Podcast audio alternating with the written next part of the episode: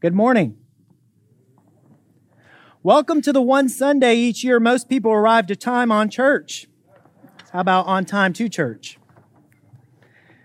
And for all of you that have enjoyed your on time experience this morning, feel free to join us on time next week as we begin service promptly at 1045.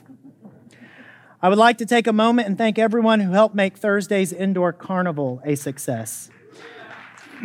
we had multiple people from the community. We were able to give away over 60 free pizzas. Uh, we had lots of popcorn, lots of drinks, lots of fun uh, for a multitude of people. So thank you for everyone who volunteered their time to make that a, a success. I know that we don't traditionally begin this section of the service like this, so you may be curious why the curtain is closed and you can hear me, but you cannot see me. No, this is not an indicator that the service this morning is over. I am here, and so are you, and I believe the Holy Spirit is here this morning as well. I'm backstage right now, and I wonder have you ever wondered what happens behind the scenes or backstage at Springhouse? It's quite a different perspective when you are backstage behind this big red curtain. The lights are different, the feel is different. There's even a degree of less pressure because no one can really see what I'm actually doing. In the wing space are hidden things that we don't really want you to see right now. Some of it's old, some of it, like the set for Springhouse Theater's A Christmas Carol, is in progress. There are cords and wires everywhere. The floor is splattered with paint and spots from the work that takes place back here. I see posters from past productions that serve as memories of what it has been accomplished, and I see lots of cabinets with random props and items that serve their purpose in the right season. The backstage area of this church is important. It's where the work takes place to produce what is seen by the majority. Without concerted effort and time backstage, you probably would not get to enjoy some of the wonderful things brought to the main stage and in front of the curtain. It's interesting the parallel that that truth plays in our lives. We spend a considerable amount of time paying attention to what happens in front of the curtain. When was the last time you spent intentional time addressing what things look like behind the curtain, in the backstage area of your life. Today, we are continuing our series, A Better Life, and we are going to consider what happens with regard to our devotional life, the parts of our life that few ever really see. Let's stand together this morning and read our scripture together. And because I'm backstage, I'm trusting that Rhonda Fraser has that ready for us. Let's read together. Blessed is the one who does not walk in step with the wicked, or stand in the way that sinners take, or sit in the company of mockers, but whose delight is in the law of the Lord, and who meditates on his law day and night. That person is like a tree planted by streams of water, which yields its fruit in season and whose leaf does not wither, whether whatever they do prospers. Father, I thank you for your word. I thank you that it brings life. I thank you that we can trust your word, God. And I pray, Lord, as we investigate what happens in the backstage of our life, God, that you would help us to understand that clarity and direction really can come from you in spaces that we allow for you to move. In Jesus' name, amen. You may be seated. Good morning. A better life, a devotional life. What does your life look like behind the scenes? I could probably look at a majority of you and tell you what your life looks like in front of everyone because we're pretty good about showing that off. But what does your life look like behind the curtain, behind the scenes, backstage. A majority of us spend our, uh, the most of our time in that area. What does that look like? I used to be uh, a part of productions that the, the theater company would do here uh, at Springhouse. It was used to be called Lamplighters Theater, and now it's Springhouse Theater. And I've directed a couple shows, and uh, and I have acted in a few shows, and I've had a number of directors. My most favorite director was Margaret Meek. My most favorite director was Margaret Meek. I remember Margaret would take countless hours to develop a schedule that worked around every person's individual need and availability to ensure that she was able to maximize their time during rehearsal and to cater to what their availability outside of this place would be. In addition, when you were scheduled for a rehearsal with Margaret, you rehearsed during that time. And if you didn't have rehearsal during that time, you were not scheduled to be there. She worked tirelessly to make sure that your time was valued and appreciated. And I appreciated that about her. She rarely gave notes. If you're in a show, you've been in a show before, there's times when the director needs to give you notes about things you need to change, things you need to adjust. Rarely did she do that in front of everyone. She would always find a time to get one on one with you and give you uh, gentle correction, gentle, uh, gentle correction or ideas or things that you would need to change. She worked very hard not to embarrass anyone. She was intentional with her use of time in that capacity. And she valued relationship. In fact, I believe the reason Margaret Meek did anything with the theater was so that she could develop a relationship with the people with whom she worked. Margaret was a great director, was somebody I would not mind doing shows for as many times as she would ask because of the way that she valued the process. What happened backstage and behind the scenes always held more significance than the performance itself. You can have an outrageously incredible show with a massive audience and incredible raving reviews and have the people who are putting it on and a part of it never want to do a show here again. Because what happens behind the scenes is oftentimes more important than what happens on the stage. And the same is true about our life. When was the last time you considered the question, what do things look like in the backstage of your life? What do things look like back there? That's not a comfortable subject because that's not usually an area we want people to see. That's not an area that we like to entertain or talk much about because it's not the area that we like to talk about. We like to carve out exactly what we want people to see, and we want them to stay in that area and leave the rest alone. But this question is not about what everybody else thinks. I'm asking you. You spend time in the backstage area of your life. What does it look like? What does Kevin's backstage area look like? We are maximum impact people. We like maximum, we like the most bang for our buck. We like to have the maximum impact. I was saying in the first service, Arwin Jones has found a birthday spot for birthday parties that has maximum, what I would consider maximum impact. I can walk in and have a birthday party for Lucia, and I don't have to do a thing. From start to finish, walk in, everyone has a great time. Everyone's happy, and we walk out. That's maximum impact. We like our lives to have maximum impact. But if our maximum impact doesn't have a strong foundation, then it's just maximum fluff. It's just maximum fluff. So if we don't have a life that has any type of foundation in the background, then really what we're showing everyone is fake. Our culture, our culture has no idea what it means to be authentic. Our culture is so obliterated, not just the definition of, but even the need to be authentic with one another. Because we are so concerned about what everybody else says and everybody else thinks. We struggle with being authentic because we spend more time performing than we do getting to know who we really are. We feel more comfortable faking it around the multitudes than finding out the, our true selves behind the scenes. Authentic people know who they are and know who they belong to. Inauthentic people have no clue who they are and they spend their time playing the part needed at the moment.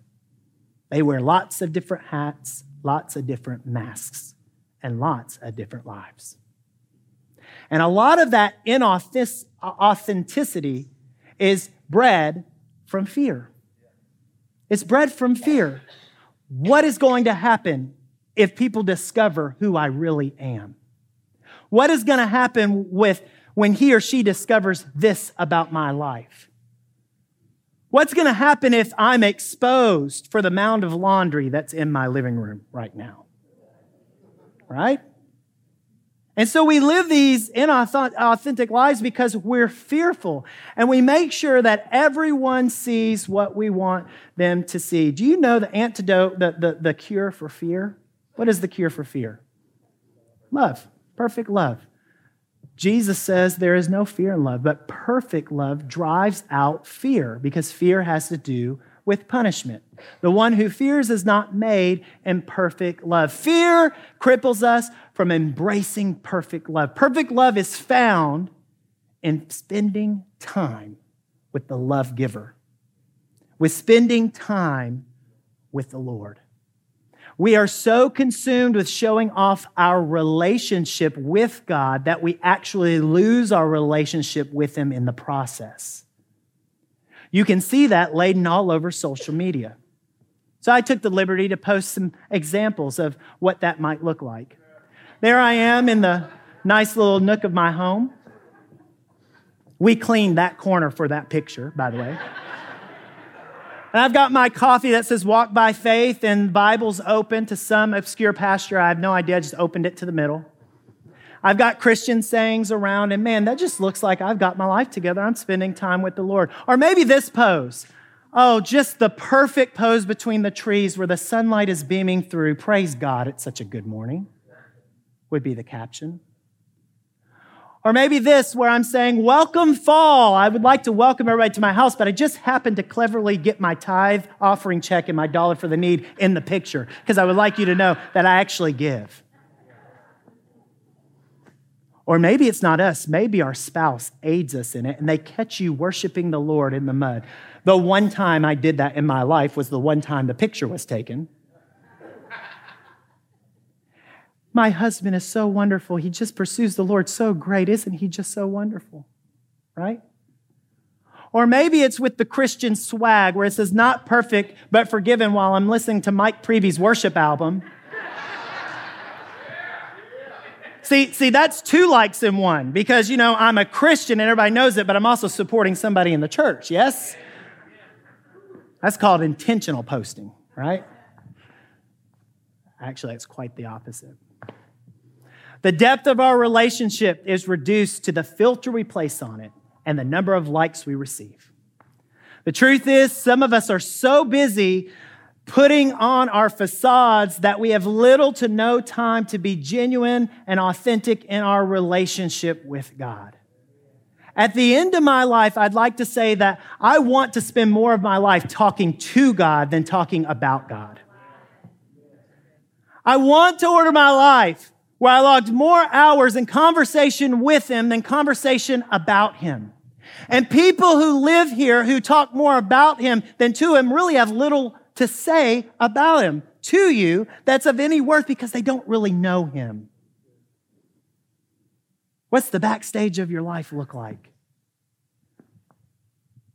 We continue to navigate our path until we reach points that look like this. We continue to be in control. We continue to be okay until we come upon a point, apart, I'm sorry, come to a point where there's a crossroads or there's an obstacle and we need direction. And all of a sudden, just like Santa, we go back here and we say, God, this is what I need. Give it to me right now. If you don't give it to me right now, something's wrong with you, God, and then you walk away. If he doesn't answer in 3.5 seconds, you go to somebody else and try to find an answer, or maybe the TV. And we get angry. And we don't understand why he's not answering. Or maybe we get there and we hear an answer that we don't like, an answer like this. I want to go this way. I want to go that way. I want to turn around. I don't want to face what's in front of me. And God says, that's the only way you're getting out of this. And we don't like that answer. So we try every other method. And guess what? Lo and behold, you always end up right back to where you're going to have to walk through. Imagine all that wasted time had you just listened to begin with. Right? We tend to step behind the curtain expecting God to have a ready answer for us so we can move on with life. Listen, God's primary objective is not to cater to your definition of a better life. His primary objective is to make you look more like Jesus. A better life is just the residual. The most useful and clear direction is given behind the scenes. The most useful and clear direction for your life is given in your alone time, in your walk, in your consistent walk in listening to the Lord. That is when the most clear and useful direction is given.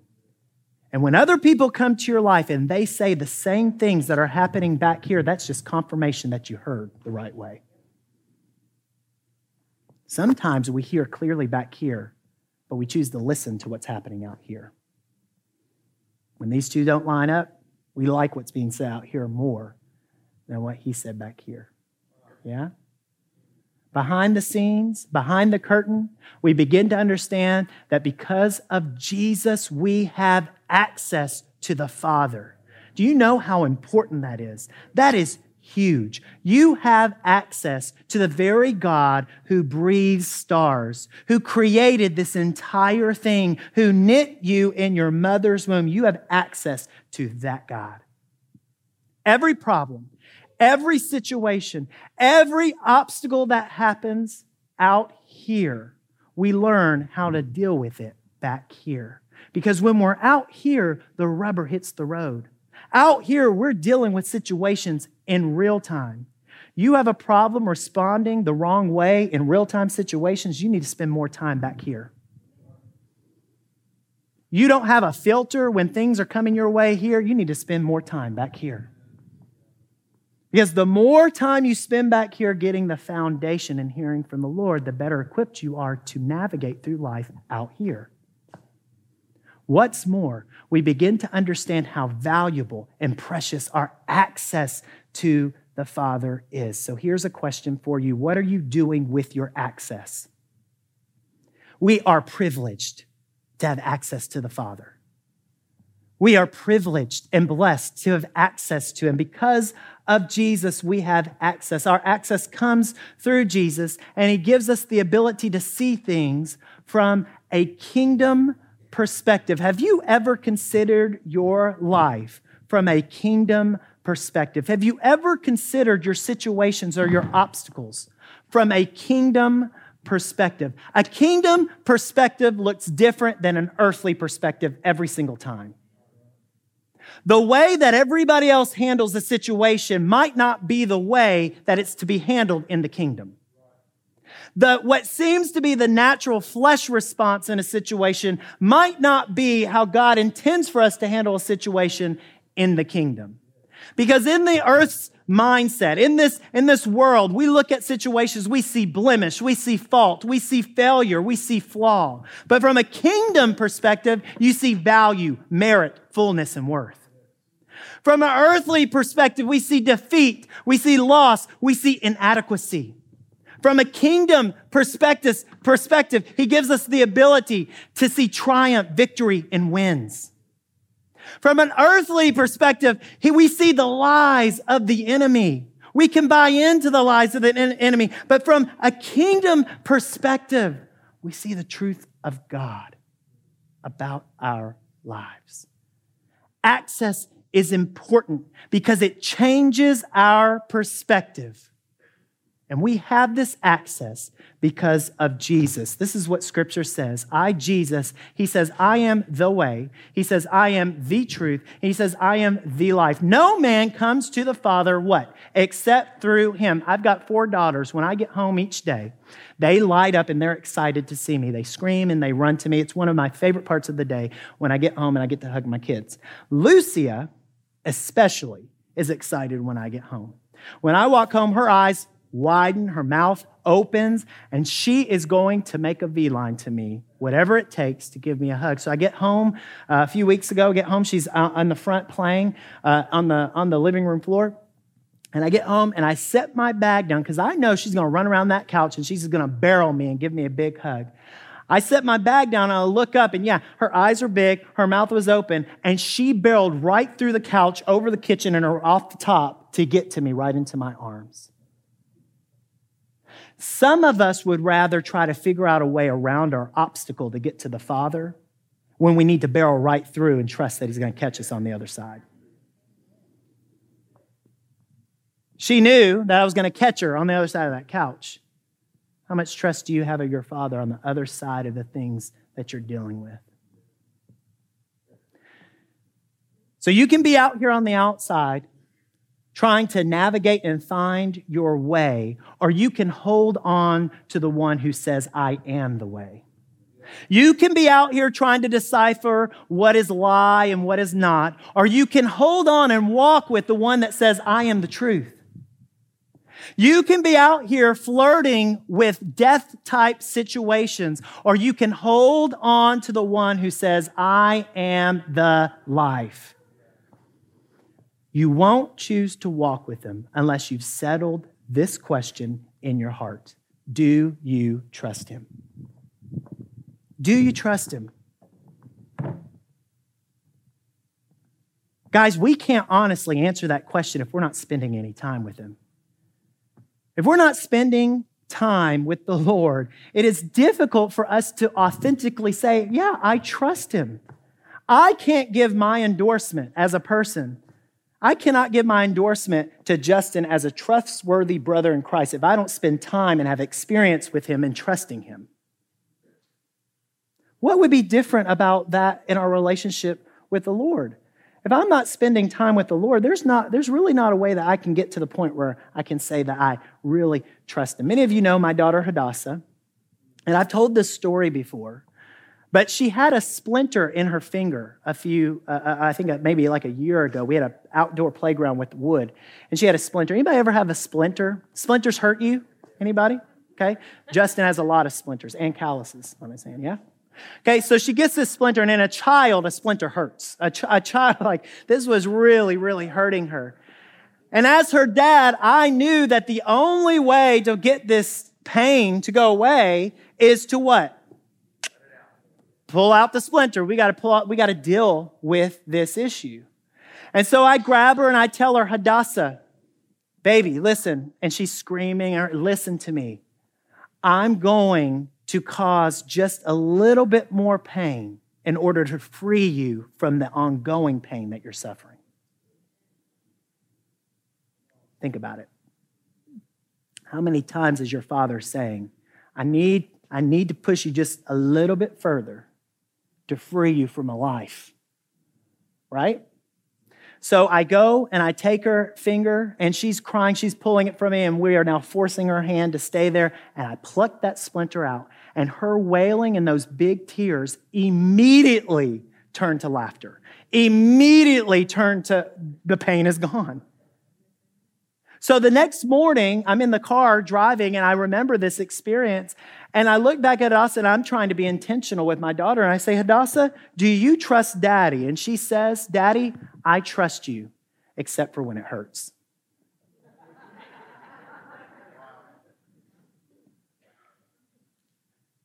the more time and the more experiences we have with God, we build a foundation of trust.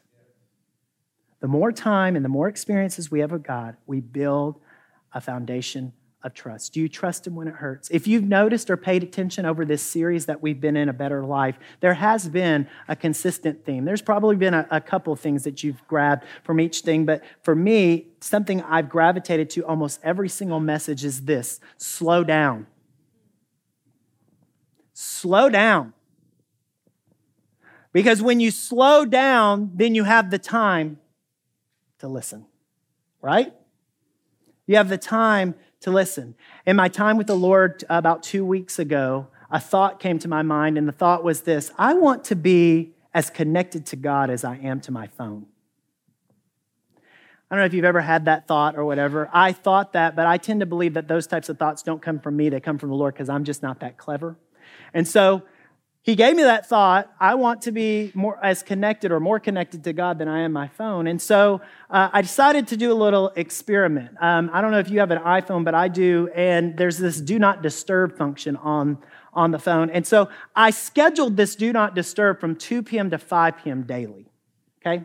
I schedule now if you have an iphone this means that it doesn't ring or alert you when someone is trying to communicate with you.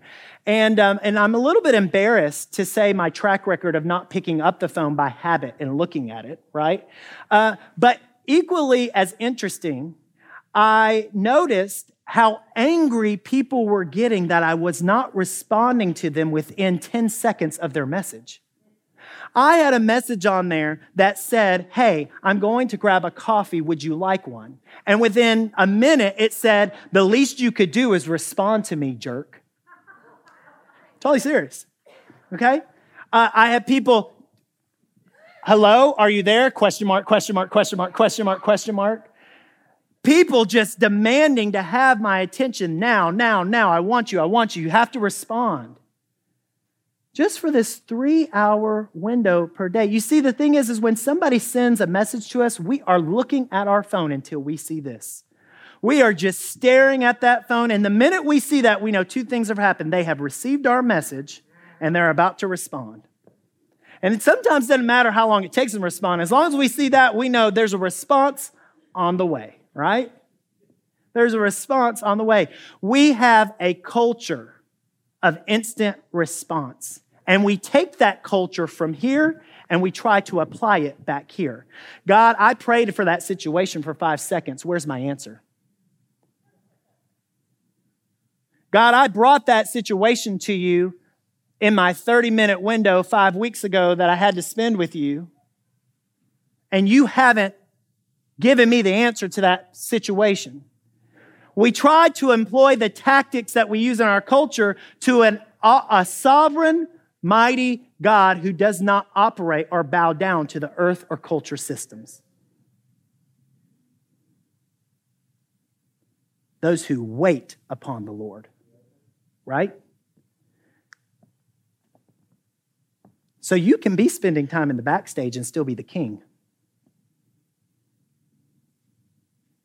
You can be spending time in the backstage area and still be the king of your life. This is a process, people, right? This is so much fun. Okay. We have this culture of instant responses. I'm about to lay some silly truth on you, okay? Some real, it's not really silly, it's real important truth. I'm to lay something on you that's to blow your mind. Are you ready? Ready for it? Maybe. it's okay to be inaccessible at times. It is okay to turn it off. I checked, I get a lot of emails with what I do at the school and other things I'm involved with. I checked a day's worth of emails, and not one email needed an immediate response. Not one email needed me, and some of them, it could have been days before the response was actually needed. We live in a saturated culture that says, Give me, give me, give me, give me, give me, give me, give me, give me, give me, give me, give me, give me more of you. So as I was preparing for this message, I went to my daughter Lucy and I said, Lucy, I'm going to have you do something for me. I'm going to go get a basket. We haven't done this, probably do this this afternoon. I'm going to go get a basket, and I want you to color on a sheet of paper a cell phone. I want you to draw a cell phone. We're going to tape that to the basket. And when daddy gets home, Daddy's going to put his cell phone in that basket because you are more valuable to me than my cell phone. You know what her response was? She lit up and she said, Really? You know what that tells me? There's been a time when she has thought that the cell phone outvalued her. And so we're going to do that. I'm making that commitment to my family because it's okay to be inaccessible at times. Are you with me? Constant accessibility robs us from any genuine time from the Lord. I'll be in the time, I'll be right in the middle of worship, bling, on the cell phone. I got to get the cell phone out of the room, right? But I use my cell phone to, to play worship music. Get a boombox. Find out another way, right? It's a choice, right? a constant divided focus and the inability to be fully present in the moment shows instability, insecurity, and arrogance. What things in your life must you drop everything for? What things in your life must you absolutely stop what you're doing and be present for? If we're really honest, sometimes our families don't even make that list. And sometimes back here in this space, when we do rub up against God, He will bless us and give us a ministry. He'll give us a class to teach. He'll give us a business. And we will walk out here holding on to that so tight, so tight, so, so, so tight that we will grip it more so than we have a hold of our family or our relationship with God. I tell you what, people, you hold on too tight to what He's given you, you'll choke the life out of it. You'll choke the life out of it. This is my wife. We will have been married a decade in March. And uh, I'm devoted to my wife. I am devoted to my wife. I live in devotion to my wife. There are times when I enjoy my life in the company, my wife in the company of others. There are times when I enjoy my wife when it's just the two of us. I enjoy and I'm devoted to my wife. The prerequisite for my devotion to my wife is not when I need something. The prerequisite to the de- for the devotion to my wife is not when it's convenient for me. Shouldn't our relationship with God be even more so than that? And so, whenever I think and I hear the term devote forever, I thought devotional life, I, I, connected it to 30 minutes quiet time or an hour quiet time or this much reading, and we quantify it. But for me in my life, that's just reducing God to a checklist item on a sheet. I can't live that way because there's so much I'm trying to navigate out here. I need Him to walk beside me and lead me. Day by day, moment by moment, hour by hour. There are times when we're out here in the open, and there are times when nobody is around. And it's just for him and me. When Margaret's uh, funeral happened, um, Arwen got up and did a, a really just incredible speech. And one of the things she was talking about was ordinary days, enjoying the ordinary days with her mom. And so I have a friend who was watching the service and she wanted to get me a gift, and she happened to just walk into a store and she saw this Enjoy the gift of ordinary days. Today, it's probably my favorite gift because it holds a lot of significance and meaning to me. And as I was pondering what ordinary days look like, here's the truth of the matter Jesus should be a part of your ordinary. Jesus should be a part of your ordinary. The more he is a part of your ordinary, the better prepared you are for the extraordinary. Your devotional life should not be segmented into five minute commercial breaks of which you get your shot of Jesus, check him off a list, and then off to the next thing. He wants to walk with you and be a part of your life. That's the key to a better life. I believe for me that this topic, walking with Jesus, is, is supreme among all the other things we're talking about in this series because when you're walking with Jesus, your finances come in line. When you're walking with Jesus, you order your time better. When, you, when you're walking with Jesus, your health comes into order. All of these things fall under a life that is devoted to Jesus and walking with Him. This is foundational. This is huge. This is what Jesus says to his disciples Whoever wants to be my disciple must deny themselves and take up their cross daily and follow me. Here's the bottom line if you want a better life, get out of the driver's seat. The directions for your life are easy to follow when you're not the one in control. So give up your control and begin living a life more devoted to Him than devoted to yourself. I started this morning, worship team, you can come out. I started this morning with a passage from the book of Psalm. And when I went and looked at different translations, I really loved how the message version uh, worded it. So I kind of wanted to close with this How well God must like you. You don't hang out at Sin Saloon. You don't slink along dead end road. You don't go to Smart Mouth College. Instead, you thrill to God's word. When was the last time you thrilled to God's word? You chew on scripture day and night. You're a tree planted in Eden, bearing fresh fruit every month, never dropping a leaf, always in blossom. You can choose to live a life that's always in blossom. You can choose this better life. There's a saying in the theater that goes like this the show must go on.